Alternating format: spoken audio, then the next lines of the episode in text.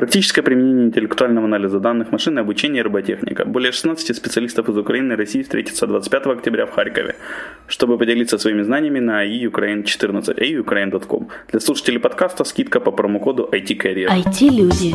Их истории. Истории их достижений в подкасте «Откровенно про IT-карьеризм» с Михаилом Марченко и Ольгой Давыдовой.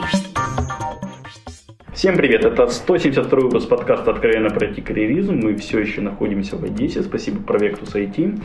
А, с вами Ольга Давыдова. И Михаил Марченко. А, дорогой гость, мне как-то что-то в голову ничего не приходит такое в начале. Скажи, Потом... кто ты, да? Да, просто скажи, кто ты и чем занимаешься. Меня зовут э, Дмитрий Миндра, я работаю в компании Unity Technologies в Одессе, как вы уже поняли. Окей. А, ну, у нас здесь классический первый вопрос про IT. Как ты попал в IT? Я попал в IT случайно. Мне в детстве родители купили Подкинули. Commodore 64, у которого не было дисковода, и программу пришлось набирать, приходилось набирать, а потом она не сохранялась. Потом приходилось ее опять набирать, а она потом не сохранялась. Я очень много времени провел, набирая разные части мануала от этого Commodore. Они не всегда работали, они не всегда работали так, как хотелось. И потихоньку, не спеша, появился Spectrum, потом 86 потом 286 потом 386 Потом как-то из Basic мы перешли в Basic на x86 платформе. Был ассемблер на ZX Spectrum потом был Паскаль на x86 в школе, потом были Олимпиады с Паскалем, и как-то так вот затянуло. Опасная трясина, да? Я думаю, если бы велосипед подарили или железную дорогу, наверное, было бы как-то иначе все. Пытались, родители дарили и велосипед, и железную дорогу, но... Что было раньше? Не слишком рано Комодор подарили, может быть, нет? Ну вот как-то Комодор, он оказал фатальное влияние. Потому что приходилось все время делать одно и то же, а оно не сохранялось. Видимо, чего-то очень хотелось, я просто тогда еще не понимал чего.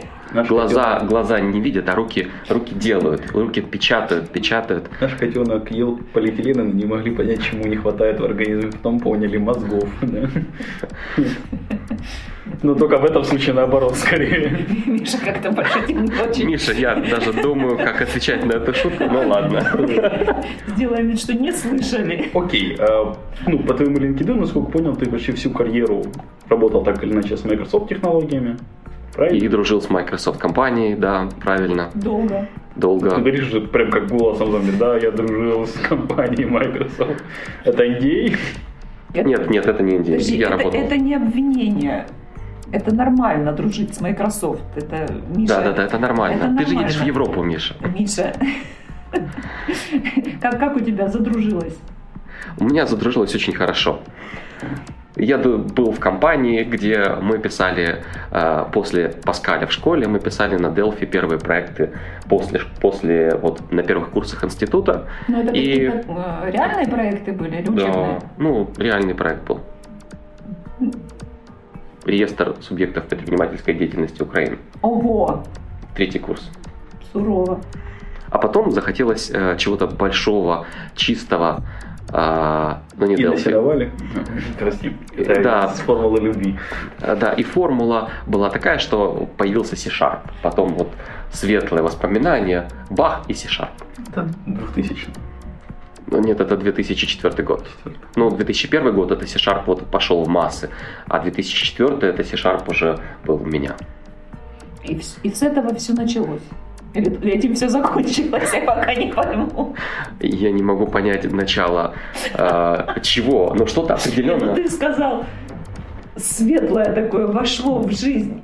И?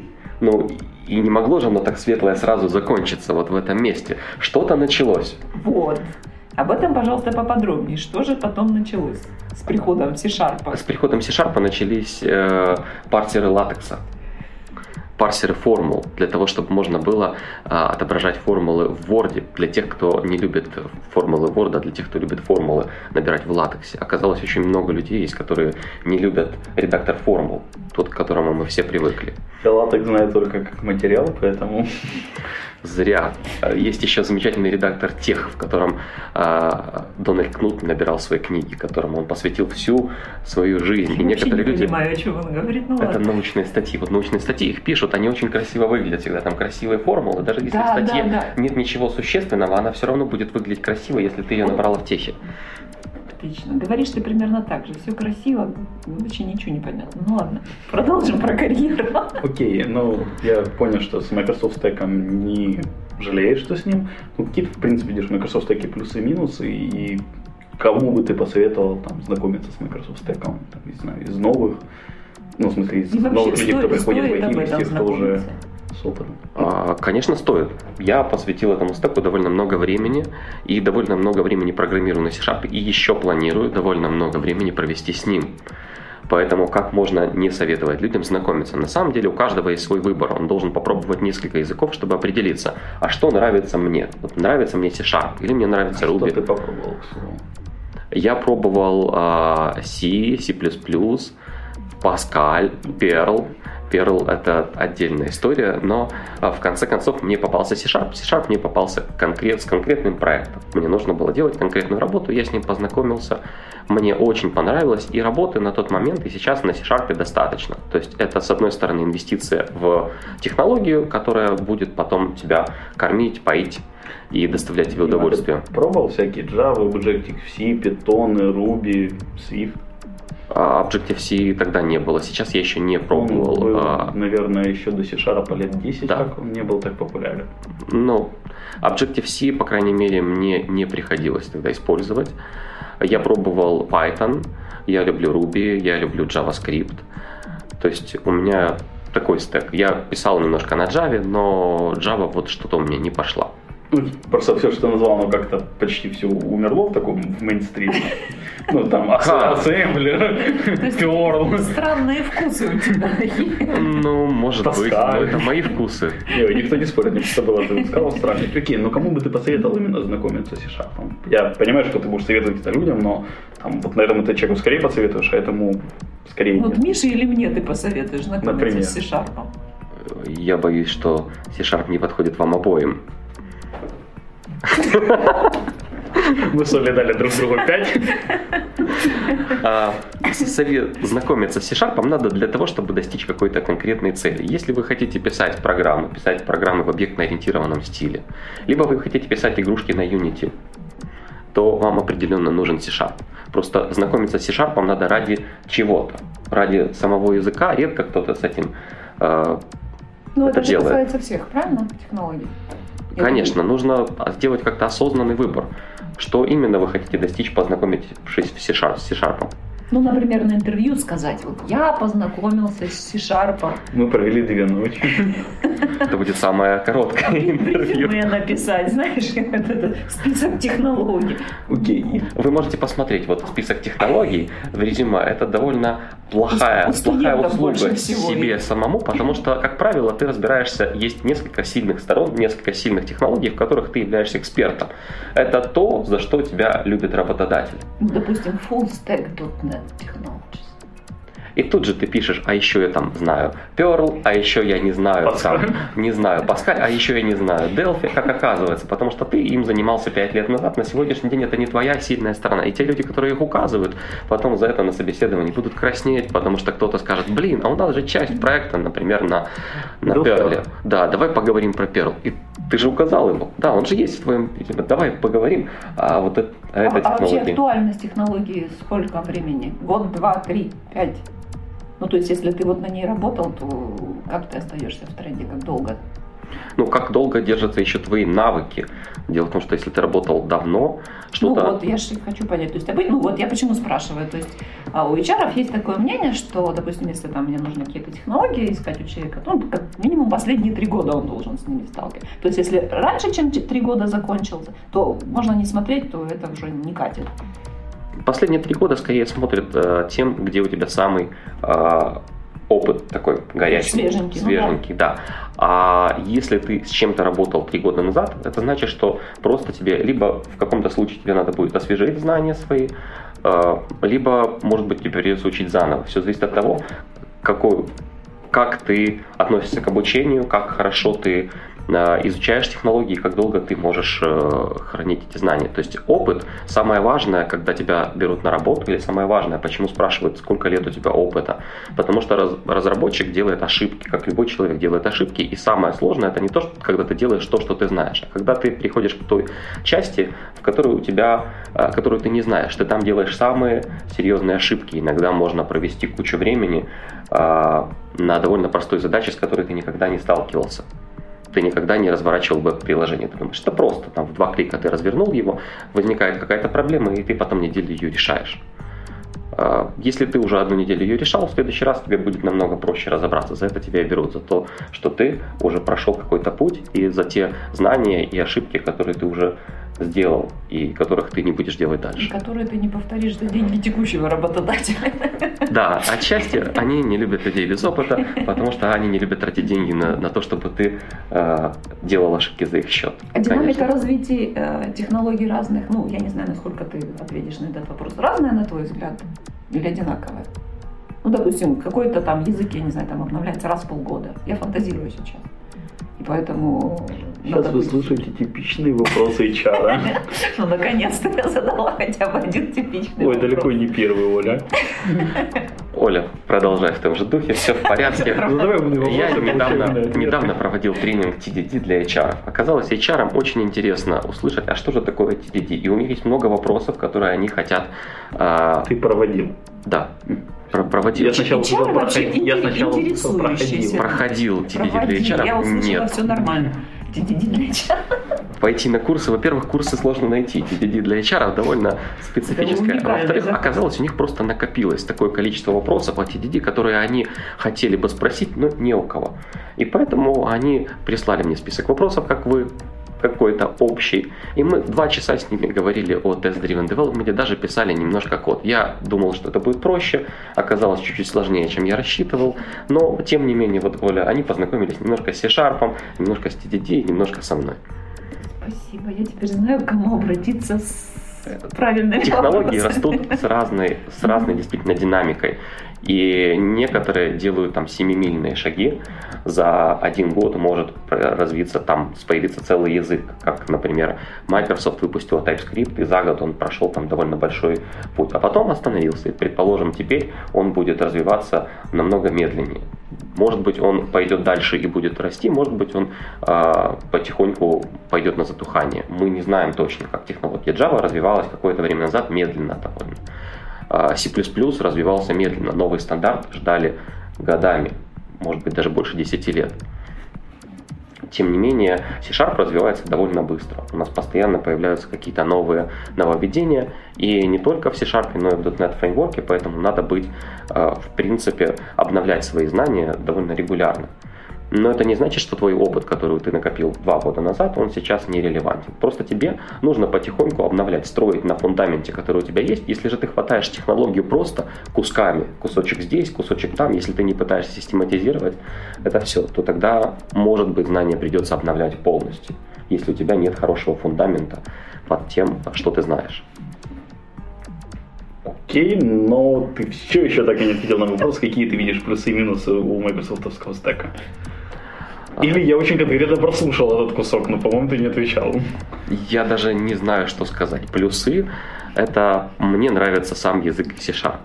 Мне нравится uh, .NET Framework и возможности разработки на разные устройства. Мне нравится тот курс, которым движется сейчас компания Microsoft. У нас есть удобный инструмент для разработки Visual Studio. У нас есть uh, довольно широкий спектр проектов, которые JetBrains, мы можем делать. А здесь могла бы быть ваша реклама. А JetBrains у нас тоже есть, стоит все в порядке, лицензионный. А, широкий спектр проектов, которые вы можете сделать на используя C-Sharp и .NET Framework. У нас есть платформа Mono, которая может позволить перенести вам что-то на другие, на устройства мобильные других производителей, не Microsoft, и а, на Linux платформу. То есть у нас есть довольно широкий спектр применений. У нас есть довольно большое количество компаний, которые работают с .NET фреймворком, с .NET стеком технологий, где ты можешь найти работу. Есть много open source проектов, которые ты можешь использовать, то есть активная комьюнити разработчиков, есть активная комьюнити на Stack Overflow. Если у тебя что-то не получается, ты можешь найти ответ практически на любой вопрос на форумах Microsoft или на Stack Overflow. То есть все это вместе создает крутую экосистему, где ты не один, где ты там с другими людьми можешь посоветоваться, найти инструменты, найти советы и найти работу. Минусы? А, минусы, то, что это все-таки контролируется компанией Microsoft. И хочешь ты, не хочешь ты, ты идешь туда, куда идет Microsoft. Мне пока нравится. Okay. Некоторым не нравится. Кому не нравится, спрыгивать на другие технологии. Окей. Okay. А ты очень так откомментировал следующий вопрос, как старые байки. Ну, давай про старые байки. Первые компании, где ты работал, смена компании, то, что вот я у тебя смотрел, у тебя очень скачет. То есть за 172 подкаста мы как-то увидели, что многих людей там, вот, они реально в среднем работают там по два года в компании, он реально плюс-минус два года в каждой компании, вот, кто-то по три. Хотя вот там пара компаний по месяцу, чуть ли пара там по 3-4 года, пара там меньше, то есть как-то так необычно для нас. Я бы не сказал, что я слежу по времени, сколько я работаю на текущей работе. А никто не следит, просто мы вот когда готовимся, мы это видим. 2 августа. Я задержался на работе, пора искать новую работу. Дима, так такого. никто не делает. Это просто то, что мы видим, что вот оно где-то ну, какие-то Боже, два года на одном месте, я неудачник. Вы 10 месяцев. Давай ты просто расскажешь, как, почему ты вот переходишь из компании в компанию. Причины, наверное, разные, да? Причины разные. Ну, Компании, вот время идет, и mm-hmm. за это время меняюсь я. Как на собеседованиях любят задавать вопрос. А, а где, где ты видишь? себя видишь через пять лет? И я не каждое утро вижу себя в зеркале. Чтобы ты сказать... помещаешься? Бывает иногда, я расплываюсь в этом зеркале и не могу понять, кто я сегодня такой. А, Соответственно, я не совсем представляю, кем я буду через полгода или через год, не говоря Никто уже о том, чтобы было 5 лет. 5 лет это... делают вид, что это они знают ответ на этот вопрос, еще более того, правильный ответ.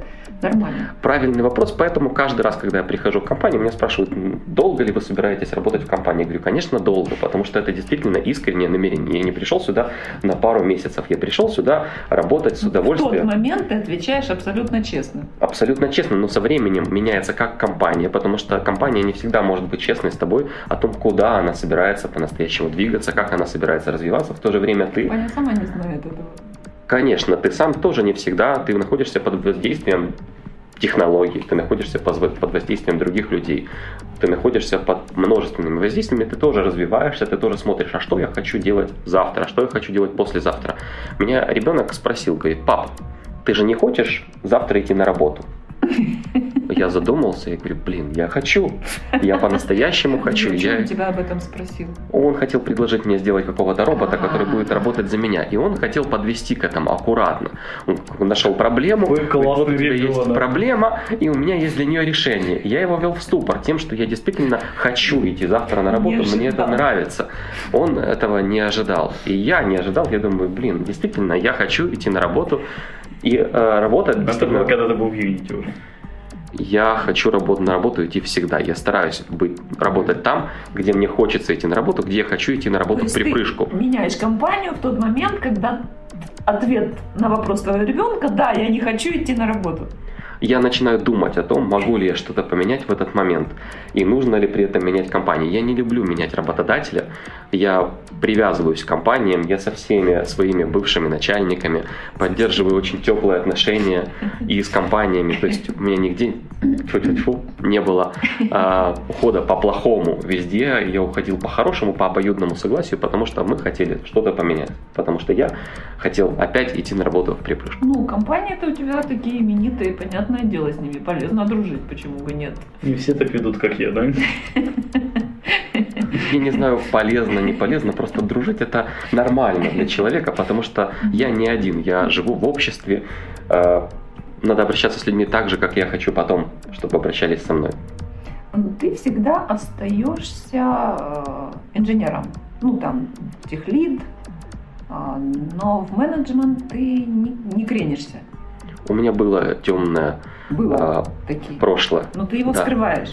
Я был тем лидером. Смотри, ну, вот мой профайл. это как бы не совсем project manager, а слэш project manager. Нет. Ну, хотя нет, это не твое. Ну-ну-ну. А, Что там было? что там было. Э, Я пробовал себя, как и все молодые люди. Молодые люди считают, что вот ты пописал немножко код, и все, хватит, теперь мы уже готовы идти на позицию менеджера. Я уже отписал свое, теперь я думаю, буду рассказывать, как другим писать. Я тоже так когда-то заблуждался.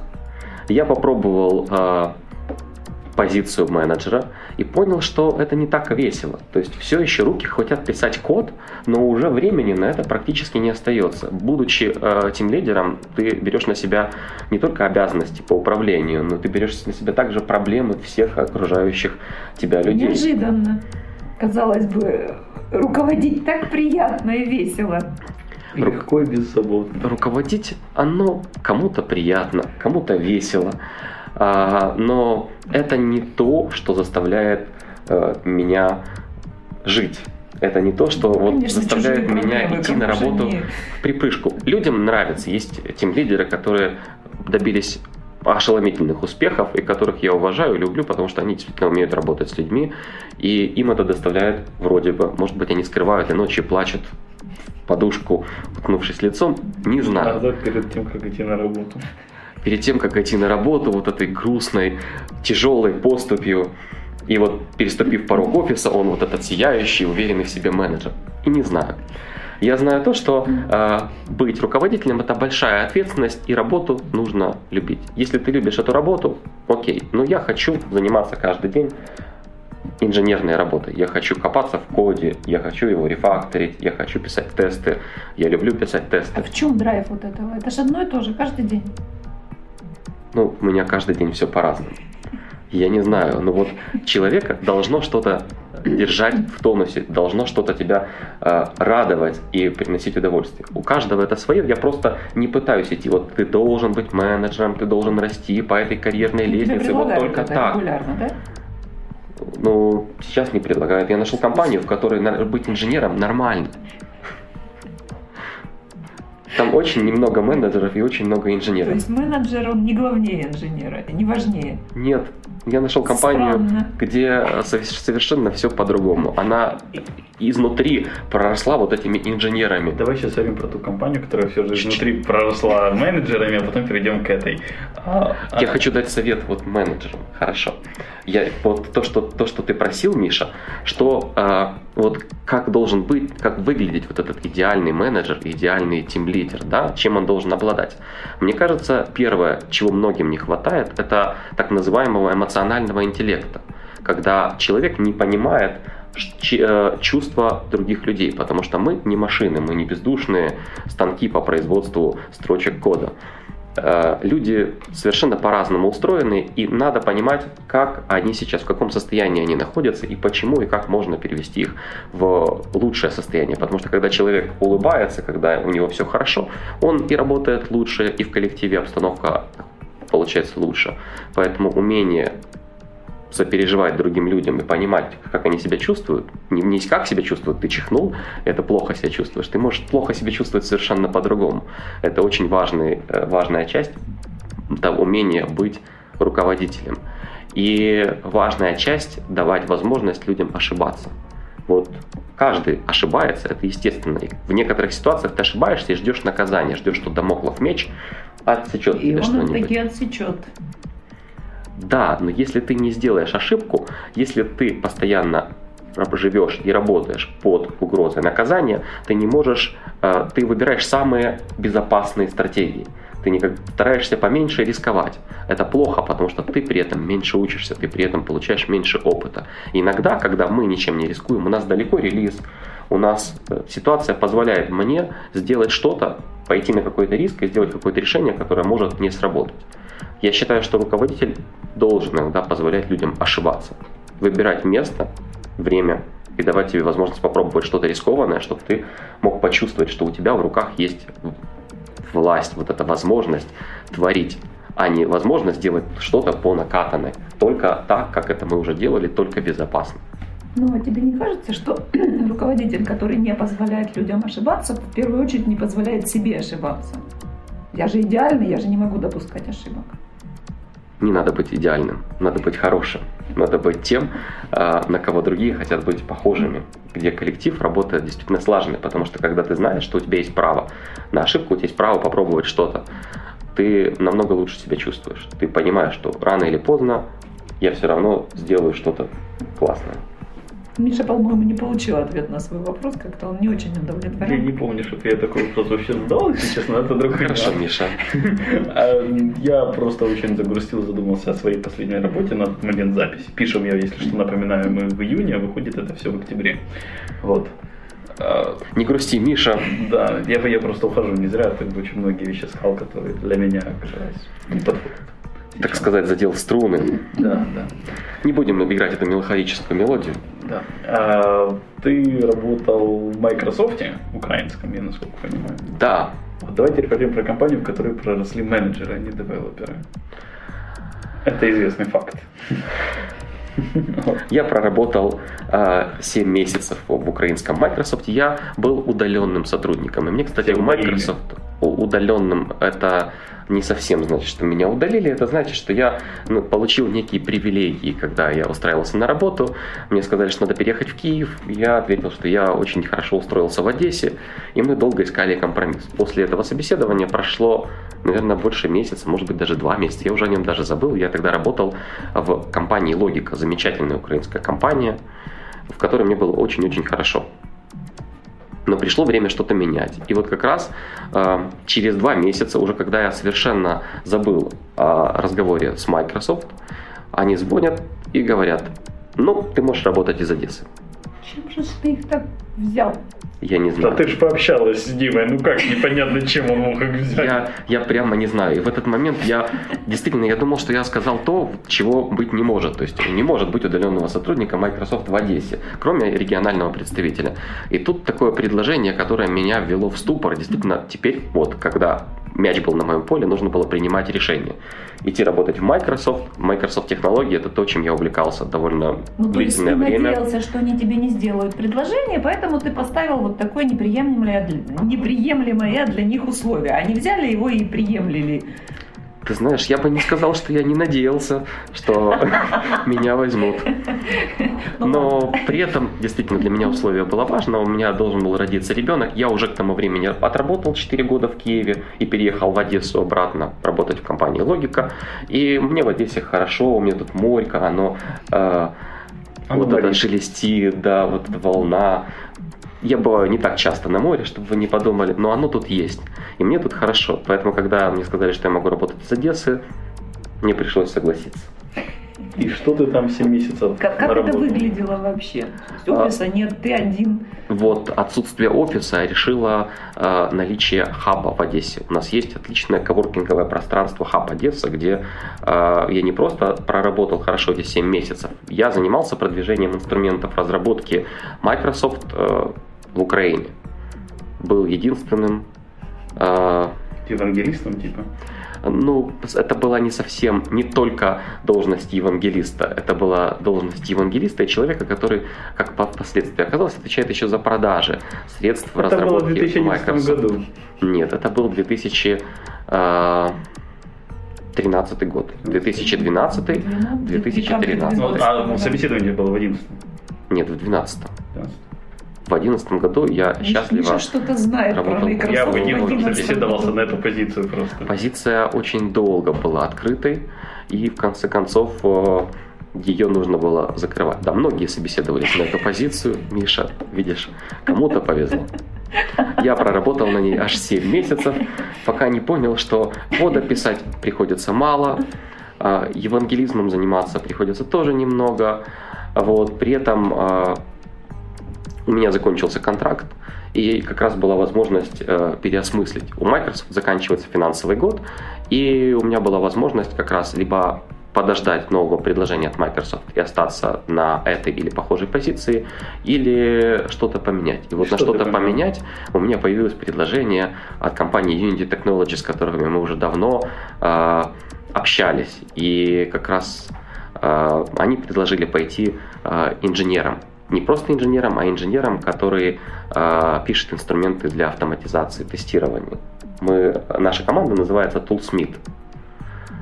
А, И я согласился, потому что я люблю писать тесты, я люблю TDD. Мы довольно имеем много общих ценностей. При том, что в компании Microsoft мне было тоже очень хорошо, я познакомился с огромным количеством интересных людей, я поездил по Украине, я поучаствовал в конференциях, я научился многому э, у ребят из Microsoft, и большой привет Андрею Терехову, который был руководителем В Сингапуре, по-моему, сейчас. DP, да, он сейчас в Сингапуре, он был замечательным менеджером. Так что я хочу сказать, что с теплом таким в душе вспоминаю время, проведенное в Microsoft. ламповым. С ламповым, да, теплом. И я в то же время пытался работать из дома. Дома работать у меня получается плохо. Поэтому я нашел коворкинг и переехал туда. И в коворкинге я тоже познакомился с очень большим количеством разных интересных людей. А в чем прелесть коворкинга, можешь рассказать? То есть ты там достаточно долго проработал? Я достаточно долго проработал, и прелесть того, что для работы мне нужны живые люди вокруг меня. А, не только семья, которая меня, конечно, поддерживает, но в течение дня у меня куча звонков, при этом могут быть дети на фоне, при этом а, может не быть интернета почему-то дома, при этом может случиться все что угодно, может сосед затеять ремонт, который будет мешать и работать, и говорить. А и... коворкинг позволяет тебе э, нивелировать вот эти вот Коворкинг позволяет вещи. организоваться. Я вот иду на работу, я утром встал, вышел, поехал, пришел на работу, и я работаю на работе. а- Рядом все-таки нет. офис, как бы. Даже Папа не- пошел на работу. Папа пошел на работу, это даже не только для семьи, это и для тебя, потому что ты пришел, вот она работа, вот твой офис, вот твой стол. Это не дом, однозначно. Там травка растет на столиках вот этих, ты поставил лаптоп, сделал себе кофе, подключился травку? к интернету. Ну, для кошечек, знаешь, такая травка. которая- Такая мягенькая, да, очень красивая, в вазончиках. Там была расставлена на столах. У меня есть фотографии из коворкинга. И там разные люди, которые отличаются от тебя иногда очень существенно. У них разные интересы, они занимаются разными проектами. Они могут быть архитекторы, художники, люди, которые делают социальные проекты, студенты. То есть ты общаешься в абсолютно нетипичной для тебя обстановке. И ты потихоньку набираешься э, разных новых идей от людей, которые тебя А окружают. это не мешает? Ну, то есть, опять же, разные люди, как-то там со своими разговорами, а тебе тут работать надо. Там есть политика, есть тихие, тихие зоны, есть шумные зоны. То есть э, в коворкинге, вот в хабе Одесса было очень комфортно работать. Ну, просто я как-то про него не, не. Мы можем с вами сходить на экскурсию даже. Если завтра, я думаю, это было бы хорошо. Сегодня вряд ли у нас сил хватит еще. Но Да, я скажу, куда идти, или пройдусь даже с вами. Договоримся. А, окей, расскажи про Unity немножко еще. Ну, я понял, что ты пишешь тесты, но в плане процессов, общения ты в основном работаешь в Одессе, в коворкинге в Одессе, в офисе, в Копенгагене. А, Мы работаем и в Одессе, и из дому бывает, потому что Unity а, имеет инженерную культуру очень сильно распределенную. В отличие от многих компаний, Unity не нанимает а, людей конкретно вот в местах, где расположены офисы. Unity нанимает людей, которые нужны компании. Они ищут таланты и нанимают их даже там, где нет офисов. Много есть разработчиков, которые работают из дому, либо небольших офисов, где могут работать 3-4 человека. Они не привязаны, и за счет этого у нас очень распределенная команда. Наша команда Toolsmith находится в Одессе, Копенгагене и в Хельсинки, в Финляндии. Поэтому для нас э, типично, что все митинги проходят онлайн. Мы подключаемся к Google Hangout или проводим митинг в Skype, но мы не завязаны на то, что все должны быть обязательно в офисе. Ну, ты не чувствуешь дефицит этого? Просто, опять же, по моему опыту, намного удобнее и приятнее работать, когда, ну, грубо говоря, ты с ребятами в одной комнате сидишь. Ну, быстрее получается принимать Ну, решения. Сообразить. естественнее. То есть, тебе, ну, тебе Да. проще дернуть, там, типа, вот ты что-то делаешь, там, Вась, а, я не знаю, ты там это Мгм. закоммитал, чем там тот же в скайп написать. и- Мы работаем, как правило, небольшими подгруппками, то есть у нас команда 7 человек, но Или вот, она вся, все, все вместе, вся она вот вся распределена. Да, нас в Одессе 4 человека, 2 человека э, в Копенгагене и один человек в Хельсинки. И не было никогда такого, чтобы именно наше географическое положение было каким-то... Я не говорю, что это блогер, я говорю просто, ну, я именно говорю, что тебе, ну, лично тебе этого не хватает, ну, просто я по себе знаю, потому что я когда с распределенными командами работаю, мне не так комфортно, как в одной комнате с ребятами работать. Ну, это вот лично мое.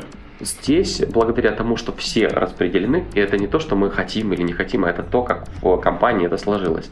Благодаря тому, что культура компании адаптирована под вот эту распределенную работу, ты не чувствуешь себя изолированным или не чувствуешь себя, что это приносит какой-то дискомфорт. То есть это нормальная э, работа. Люди очень отзывчивые и по имейлу, и в скайпе. И сама культура к тебе нормально относятся, к кому бы ты ни постучался. Ты можешь постучаться к генеральному директору компании, можешь написать э, CTO. Если у тебя действительно есть важные вопросы, тебе нужно там его решить, или у тебя есть какая-то проблема, которой ты хочешь поделиться, она относится к тому, что мы делаем. Без проблем, ты можешь общаться с кем угодно, вот нет этих уровней э, иерархии, которые ты должен обязательно пройти. Здесь структура очень-очень плоская и очень дружелюбная, к тому, чтобы ты больше общался и пытался решить проблему не один, а вместе с кем-то. У нас есть э, такое мероприятие, называется Hackweek, когда все инженеры компании, их порядка 200 э, человек сейчас. Всего в компании работает 450 или чуть-чуть больше 450 человек, из них примерно половина это инженеры. Э, и для инженеров устраивают э, Hackweek, где они все съезжаются в Копенгаген и в течение недели работают над любыми проектами, которые они хотят делать. Единственное условие... В рамках э, Unity или это вот вообще что-то свое? Можешь делать вообще что-то свое. Здесь менеджеры не диктуют тебе, что именно ты должен делать. Единственное э, условие, ты должен делать это с кем-то. Ты не должен это делать один. Если у тебя нет второго человека на проект, то этот проект не запустится. Тебе нужно найти проект, либо пригласить кого-то на свой проект и делать его с кем-то еще, либо присоединиться к группе разработчиков, которая уже состоялась. И что потом с этими проектами? Многие из них, кстати, сейчас являются частью продукта Unity. Очень многие идут дальше в следующую версию. А участвуют все или по желанию? Как? Или желание каждого это скорее норма, чем желание каждого это скорее норма. Ты можешь отказаться от Аквика и сказать, что я лучше поработаю над чем-то другим. И поработать над чем-то другим. Но я не знаю таких людей. То есть большинство все-таки приезжает, потому что у человека, который работал в компании какое-то время, у него есть тот проект, который он хочет сделать, и тот, который он не может делать в рабочее время. Есть э, Fridays Alpha Fun, пятницу ты можешь делать какой-то проект. Если у тебя нет текущей работы или ты нет срочной текущей работы, ты пятницу можешь посвятить э, какому-то проекту. Каждую пятницу. Каждую пятницу. Не все посвящают, потому что сейчас часто бывает много работы, либо у кого-то нет проекта для FAAF.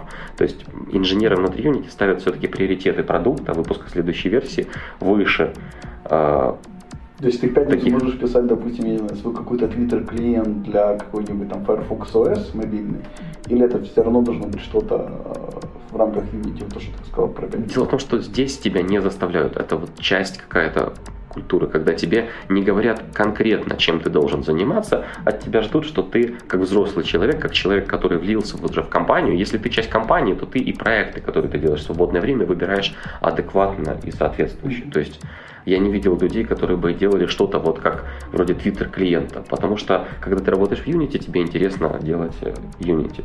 Это как э, как естественно получается. То есть первый проект я делал 3D-сканирование. Я делаю, потому что мне просто нравится идея 3D-сканирования, мне нравится играться с железяками, я делал 3D-сканирование. В этот раз я буду делать что-то более осознанное. То есть какое-то время а, приходит к тебе понимание культуры компании, понимание продукта и желание сделать что-то для него.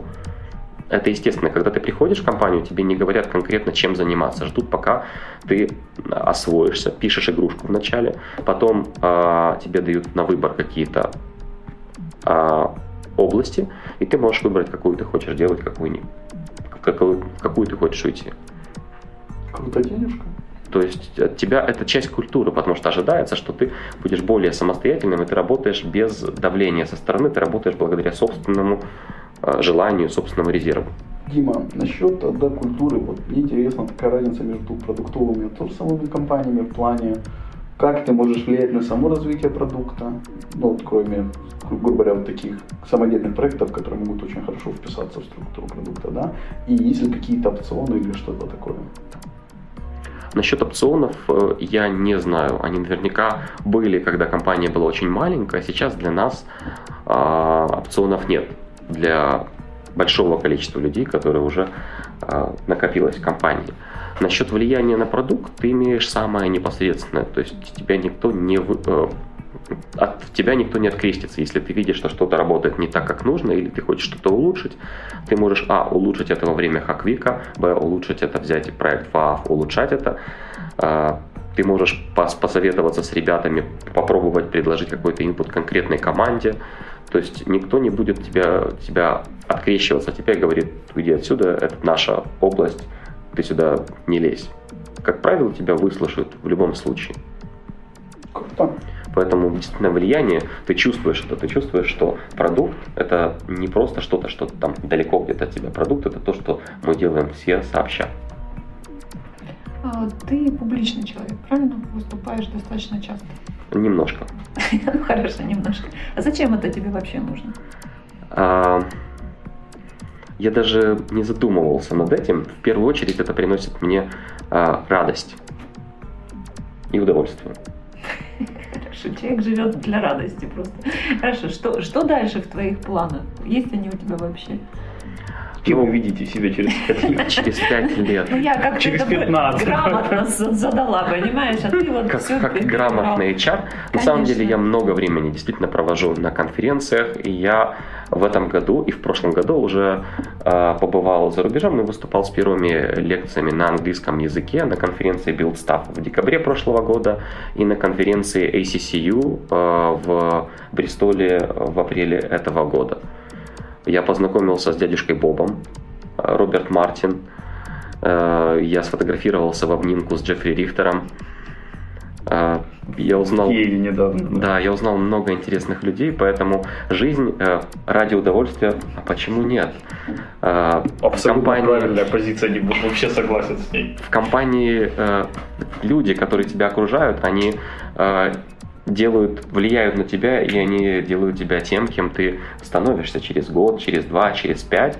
И поэтому надо, если тебе нравятся там книжки того же Роберта Мартина, пообщаться с ним, это хорошее влияние, которое позволит тебе дальше двигаться в нужном направлении. И мы делаем небольшие лекции и мастер-классы по публичным выступлениям для тех, кто хочет попробовать, потому что три года назад или четыре года назад публичных выступлений в моей жизни не было вообще. Я боялся публики размером в 10 человек. Я с 10 уже чувствовал себя не очень комфортно, мне сложно было открыть рот.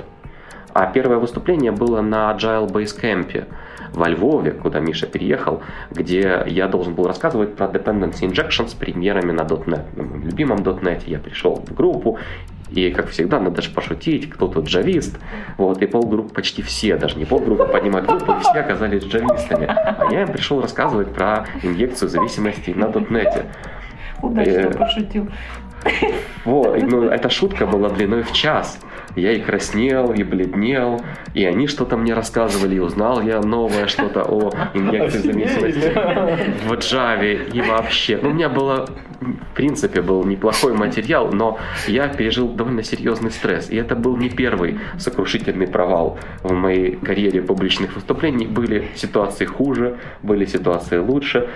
То есть надо много раз упасть, много раз набить шишки, прежде чем начнет что-то получаться. И оно начало получаться рано или поздно. Окей, Дима, что дальше? У нас время немножко поджимает, смотри уже. Вы можете срезать потом кусочки. Что дальше, я толком не могу вам сказать. Дальше я буду работать в Unity. Я, по крайней мере, сегодня... Все, окей, супер ответ. Посоветую две книги нашим слушателям. А, Две книги для слушателей. Я очень люблю книжку, которая называется X-Unit а, Test Patterns которая является сборником, рецептом по тому, как нужно писать и рефакторить э, тесты. И я очень люблю совершенный код Стива МакКоннелла. Он провел огромную работу, он систематизировал все практики хорошего написания кода. Эта книжка может быть настольной книжкой и сборником ссылок на другие замечательные труды и статьи, и фундаментальные книжки. Окей, супер. И напоследок пожелать что-то хорошее нашим слушателям. Я желаю нашим слушателям и вашим слушателям жить э, хорошо и ходить каждый день на работу в припрыжку. Большое спасибо, Дима, что ответил на наши вопросы. Большое спасибо Провектусу, что нас привезли, мы мы смогли Димой пообщаться. А большое спасибо слушателям, что слушали нас. Все вопросы и пожелания мне на почту шами 13 собака gmail.com. Всем спасибо, всем пока. Спасибо, пока. Пока-пока. Откровенно про IT-карьеризм с Михаилом Марченко и Ольгой Давыдовой. now.